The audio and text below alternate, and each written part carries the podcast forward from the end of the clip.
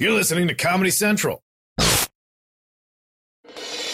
February 22nd, 2018. From Comedy Central's World News headquarters in New York, this is The Daily Show with Trevor Noah, Ears Edition.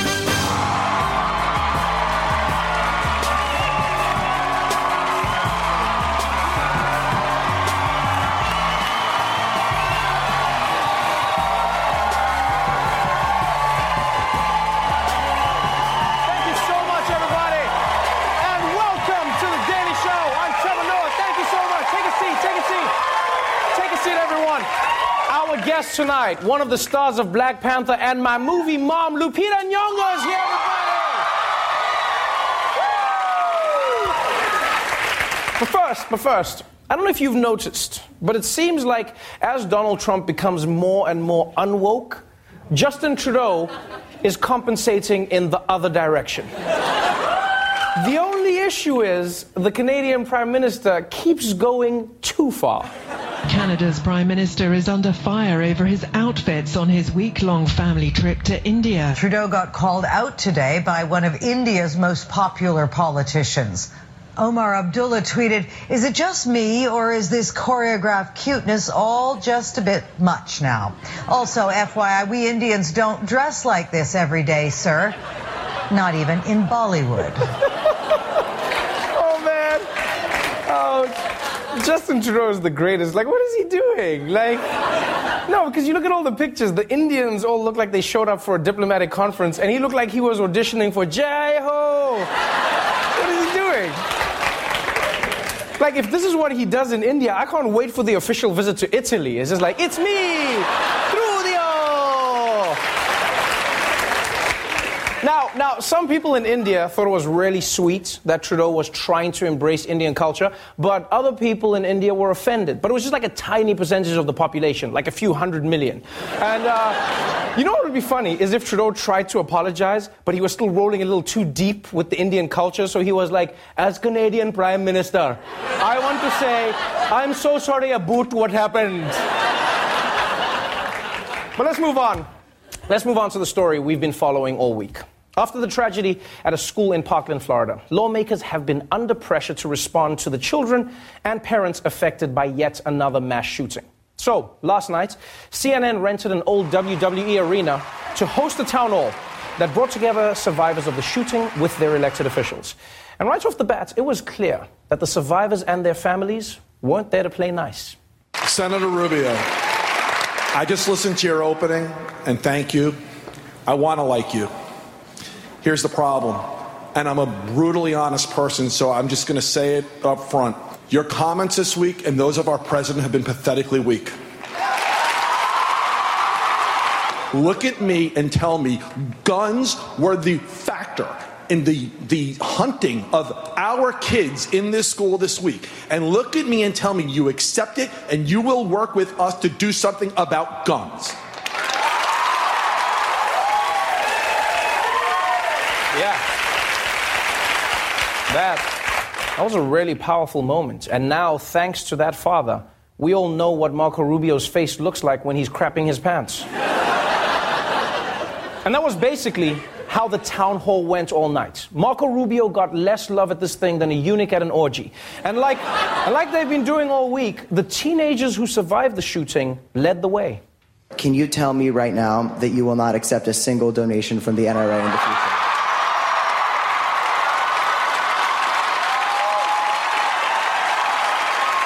So right now, in the, name, in, the name, in the name of 17 people, you cannot ask the NRA to keep their money out of your campaign? I think in the name of 17 people, I can pledge to you that I will support any law that will prevent a killer like this. No, but I'm talking getting NRA gun. money. No. You're going to be the things- accepting money from the NRA I, in the future? I, I've always supported, I will always accept the help of anyone who agrees with my agenda. But my agenda is also, I'll give you a perfect agenda's example. protecting us, right? Wow. That was so awkward for Marco Rubio. He looked like a dad trying to explain to his son why he cheated on his mom. He was like, you, you- see, you see, Cameron. Sometimes a politician has needs, and uh, and when the NRA opens their wallet, it's so hard to resist. One day you'll understand. Come on, kid. And look, Rubio tried his best to explain his positions, but you could tell that he was totally out of sync with the rest of the room. On the issue that you've raised about the background checks, relate directly to what you said about the about the assault weapons ban. It's not the loopholes; it's the problem that once you start looking at how easy it is to get around it, you would literally have to ban every semi-automatic rifle that's sold in America.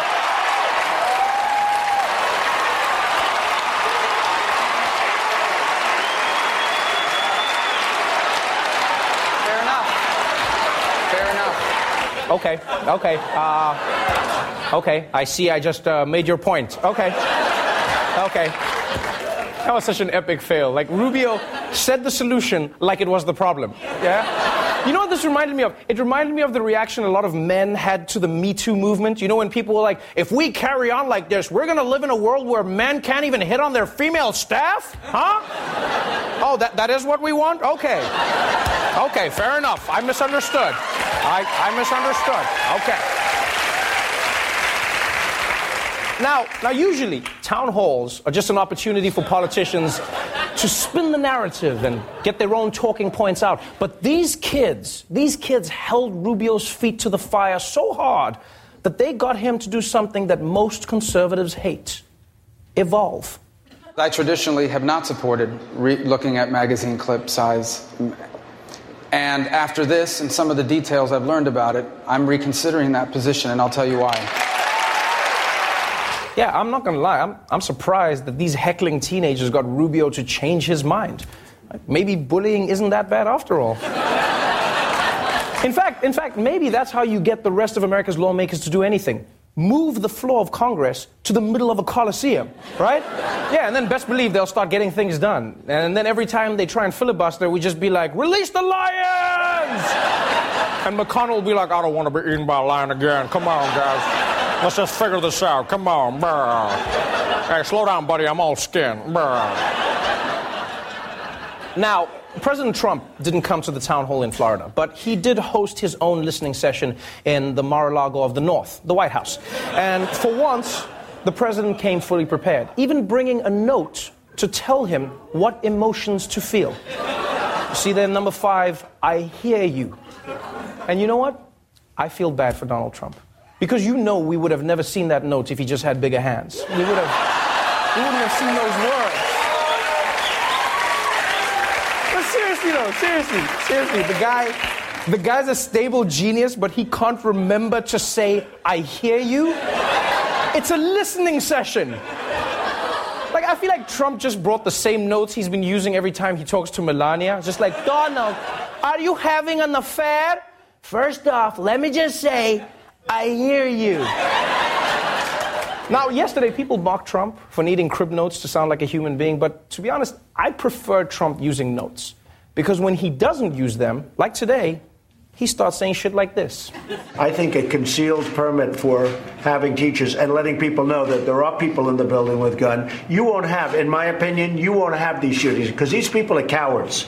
They're not going to walk into a school if 20% of the teachers have guns. It may be 10% or maybe 40%. And what I'd recommend doing is the people that do carry, we give them a bonus. We give them a little bit of a bonus. Man, America, America really is a special place. For years, for years, teachers have been asking for more pay, and politicians have said they don't have enough money. But now, the president's like, uh, if you're willing to cap some fools, we're going to make it rain. Yeah. And I, I like how President Trump calls it a bonus, too. Can you imagine teachers after a shooting being like, oh my God, I, I can't believe I had to shoot someone? It's like, yes, it's the hardest thing you'll ever have to do. And that's why you've earned this Jamba Juice gift card. Here you go. Get yourself something nice. Like, there are so many practical issues with this plan that I don't even know where to begin. But honestly, it's not even worth going through them all. Because once you decide that Ms. Flenderson needs to be locked and loaded during English class. You're not trying to solve the problem anymore, you're admitting defeat. And look, I get, I get that people are worried about school shootings. And I get that some people think that if teachers have guns, they can keep their students safe. But you do realize there are organizations that are training teachers to use guns, and it might not be the perfect solution that you think. Drop your gun! This is the point of view of an elementary school principal. firing at a mock gunman during a simulated school shooting. During this training, I saw one person shoot what would have been a student in a scenario. When you see that, does it make you second guess this choice to have guns in schools? No. It's an accident. We might take one, but we might have saved 30, 40 other kids. Good Lord. America just went from no child left behind to sometimes little Timmy gotta get got. like, I'm just saying, if I was sending my kids to school, I wouldn't want the principal to have the same rules as Omar. We'll be right back.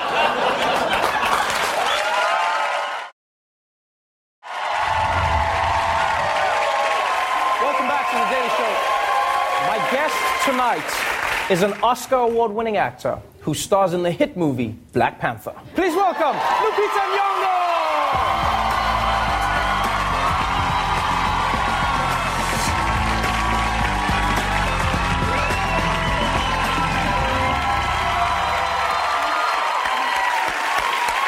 Welcome back. Thank please, you. please take a seat. Welcome back to the show. Thank you very so much. good to have you, and congratulations. I've read numbers that say that Black Panther is on track right now in like nine days to cross five hundred million dollars.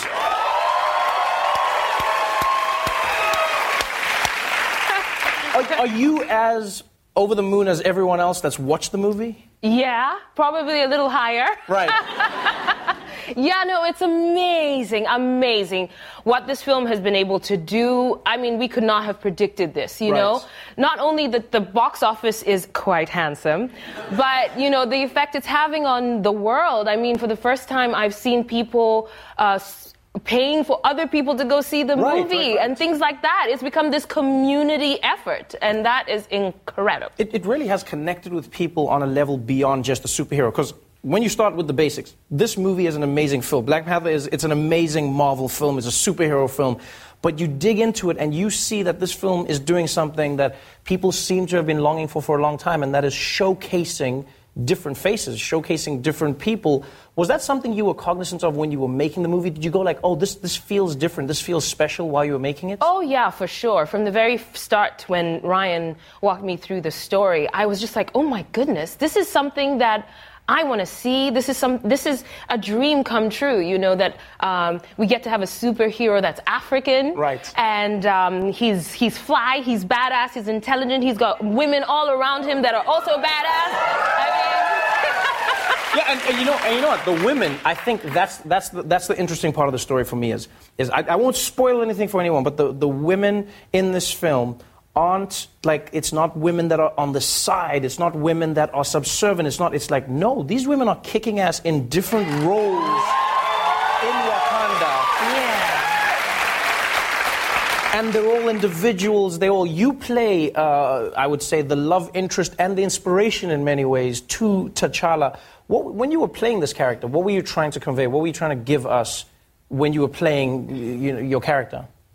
Well, I think uh, what uh, Ryan really wanted to tell tell a different story about about love. You Right. know, in these kinds of genres, usually um, the the love interest is being pursued, and she's won at the end, and she's quite the B plot, and Right, she doesn't right. have an effect on like the main story. And Ryan really wanted to free us of that and show us a different look at what what it means to be in a relationship and have agency in that relationship. So you know, it's not your average love story. You know. Nakia has her life going on as well as her love, and that's such a refreshing image. And also to see a positive image of black relationships. You Right. know, where yeah, like where the man the man um, is present. The man is is interesting in what the interested in what the woman has to offer. The Right. man um, relies on the woman, and the woman supports the man. You know that kind of healthy relationship, and where you can argue about and, and really tussle with real issues and help each other achieve your goals outside of just um, your personal, intimate um, stake. Right. And, I, Yeah. and I think there were a lot of people who were history buffs, people who study African culture, who said what they loved is Black Panther felt like it was a tip of, of the hat to African culture as it was intended, Right. where people were equal, even though it was a patriarchal society, where people were going like, no, no, no, women served a different role at some point. Women had more in different cultures. Yeah. When, when you played your character, and when you have Danai Gurira, who's also amazing Yeah. in the story, you guys are badass. And, and there is a scene that touches on something I, I thought was a rumor, but I found out is true, and that was no one had straightened hair in the movie. Oh, yeah. No one had, you know, the hair that was like, like with a, usually a curling iron on their hair. Why, why was that so important? Is that something that's important? Well, I think it, it goes back to what is um, innately uh, considered beautiful on the continent. You know, before the advent of the white man, black people on the continent were doing all sorts of things with their hair, right? Right. So the idea of extensions and all that, that is not new. But the kind of shaming or um, rejecting of kinks and curls is new. And that Right. did come with the white man. Right. And so in this story, Wakanda is a country that's never been colonized. They don't know the first thing about the white world. Right. And so they embrace themselves. They embrace themselves. They have their own sense of what is beautiful and their own sense of augmentation. And that's why you don't see any straight hair. And, and you feel people connecting with this movie in, in, a, in an authentic and also, I, I want to say, like, a, like a, a beautiful way because it's not, it's not anti anything, it's just pro. It's Mhm. pro, it's enjoying being Yeah. black, it's enjoying all different aspects of being black. Yeah. I've noticed people in the streets becoming Wakandans. Oh, yeah. Which is my yeah, like Roy, like Roy, for instance, went went out to a Foot Locker, and then when he was done, the guy was like, "Have a good day, brother," and he was like. I like This is like people are doing this now in the I streets. People know. are, have you noticed any of that? Oh my God, yeah, yes. So yesterday I took a walk. It was such a beautiful day yesterday in New York, and so I was undercover, and um, I, I took a walk to the park, and I came across this group of teenagers, and they were all barking like M'Baku. So they were doing. There's like a gorilla, like it's, it's a gorilla tribe that's powerful, and there's, there's like a that, the epic, like the hoo hoo hoo Yeah, hoo were, hoo. exactly, and they were doing that, and and I was just so amused, and I was giggling to myself, and they were like, "Oh my god!" And one of them hadn't seen the movie, and they're like, "You got to see the movie so that we can make memes and get." yeah, it was incredible. Is it is it a little bit strange for you? You were in 12 Years a Slave. Yeah. Right? People would come up to you and be like, oh, Lupita, that was amazing. That was a fantastic portrayal. And now you're in what was supposed to just be a superhero movie. But it feels like for this movie, people are asking you the deepest questions about blackness and African culture. And does Yeah. the movie fix every single problem that black people face? And will this, uh, will this fix the errors of the past? Is a little bit overwhelming and, and lopsided for you? It truly is, and I thought, okay, I did 12 Years a Slave, and the kinds of questions I got with that were deep, and you know, I had to almost like study before I did my press tour. And then with this, I was like, ah, this is easy. It's just a superhero movie, Right, you know. I'll just talk about like lifting weights or something. But then the questions are extremely deep, and people are really relating to this on a very deep level. I feel like I need a PhD just to like answer people's questions. Right. And you did you did lift weights though. You did. did. Let's talk about that. no, you did lift weights. You like you you trained. How many months did you train to fight for? Was Well, it was. I was training for about four months before. like hand to hand combat. Uh, well, first of all, just in New York, conditioning and Right, getting my right. body ready for boot camp. And boot camp was six weeks before we started filming. And we trained, first of all, it started for, it was like four hours a day. And then I was like bonking. I was so tired. And then I was growing too buff. And so they had to take it down to just two hours a day.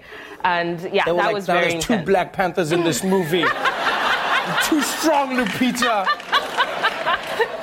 yeah, I mean, I had to because I couldn't fit in my clothes after a little while. Right. Yeah, because my my my arms were just like stones, and I was just like, okay, this was not the idea. I don't need to take up more seats of the screen, you Right. know. And let's just like tone it down. uh, I, I, I would be remiss if I let you go without speaking about news that came out yesterday. Uh, apparently, you agreed to produce and star in a film about a young South African boy and his mother. Yes. It's insane. Like, uh,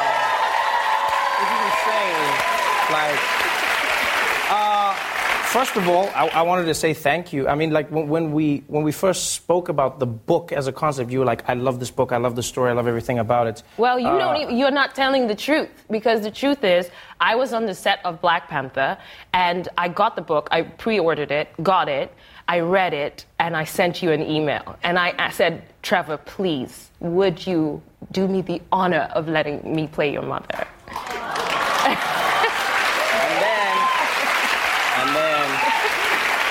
I was like, I don't know if it'll work out. and then she sent me a pic of her muscles, and I was like, oh, that's my mom. Yeah, that's my mom. That's my mom. You can do it. I'm excited. Thank you for everything you're doing. Black uh-huh. Panther's amazing. You are phenomenal. We'll see here again. $500 million. It's going to be a billion dollars. We'll see you in the sequel. We'll see you in everything. Lupita yes. Nyong'o. Thank you. Black Panther. In theaters now. Lupita Nyong'o, everyone.